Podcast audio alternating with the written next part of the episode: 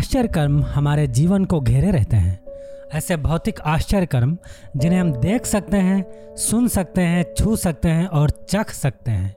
परंतु उन भौतिक वरदानों तथा दृश्य आश्चर्य कर्मों का क्या अर्थ है, जो हमारे जीवन में बहुतायत से होते रहते हैं?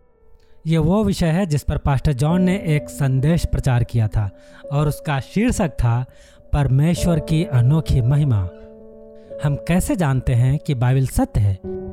यहाँ वह बातें हैं जो पास्टर जॉन ने कही थी। यहाँ प्रकृति का एक चित्रण है। आकाश मंडल परमेश्वर की महिमा का वर्णन कर रहा है। भजन 19 एक देखें। आकाश मंडल परमेश्वर की महिमा का वर्णन कर रहा है इसका अर्थ यह है कि परमेश्वर आपसे इस बात की अपेक्षा करता है कि आप सूर्य, चंद्रमा, तारागणों आकाश गंगा और संपूर्ण विश्व को देखें। और इसका निहितार्थ यह है कि छोटे कणों और उसके भीतर पाए जाने वाले संसार को और इसके साथ ही साथ उसके बाहर के संसार को भी। वो चाहता है कि आप उस संपूर्ण वैभव को उस अविश्वसनीय अद्भुत जगत को देखें, जिसे उसने सृजा है। और वह आपसे अपेक्षा करता है कि आप परमेश्वर की महिमा को देखें। किंतु इस बात पर ध्यान दीजिए, प्रकृति की महिमा परमेश्वर की महिमा नहीं है, परंतु यह परमेश्वर की महिमा की ओर संकेत करती है। यह परमेश्वर की महिमा को प्रतिध्वनित करती है। यह परमेश्वर की महिमा की ओर ले जाती है, क्योंकि आइंस्टाइन ने आकाश मंडल की महिमा को देखा और फिर कलिसिया में जाकर उसने कहा, मैंने प्रचारकों से कई गुना अधिक महिमा देखी है। मुझे नहीं लगता कि वे जानते हैं कि वे क्या कर रहे हैं। जब मैंने इसको लगभग 20 वर्ष पहले पढ़ा तो मैंने सोचा कि मैं यह नहीं चाहता कि कोई भी मेरे विषय में ऐसा कुछ कहे। परमेश्वर, आप ऐसा मत होने दीजिए कि जब लोग मुझे प्रचार करते हुए सुनते हैं तो कोई भी यह ना कहने पाए कि मैंने रात में आकाश को देखा है और मैंने पाइपर के परमेश्वर से भी बड़े परमेश्वर को देखा है।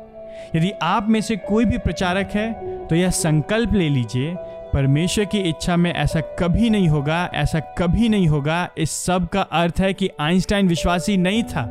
फिर भी उसने महिमा देखी, किंतु उसने परमेश्वर की महिमा को नहीं देखा।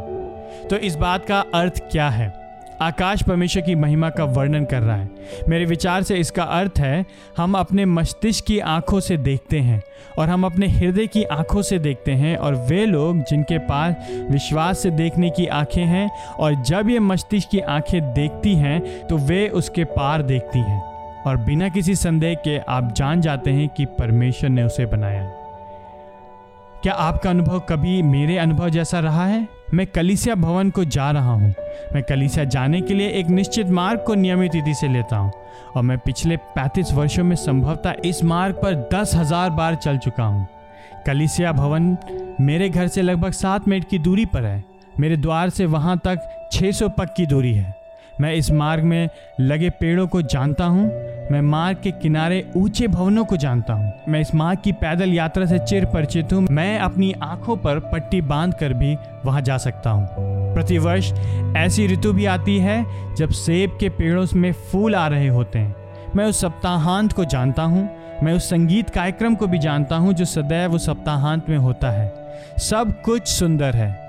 और मैं कभी कभी यह प्रयास करता हूँ कि मैं यह विश्वास ना करूँ कि परमेश्वर ने इस पेड़ को बनाया है। मैं इस पेड़ को देखता हूँ जो 80 फुट लंबा है। उसकी शाखाओं का भार संभवतः उतना ही होगा जितना कि पाँच गाड़ियों का होता है। और यह मार्च का महीना है और वहाँ 80 फीट ऊपर पेड़ पर छोटी कलियाँ निकल रही हैं।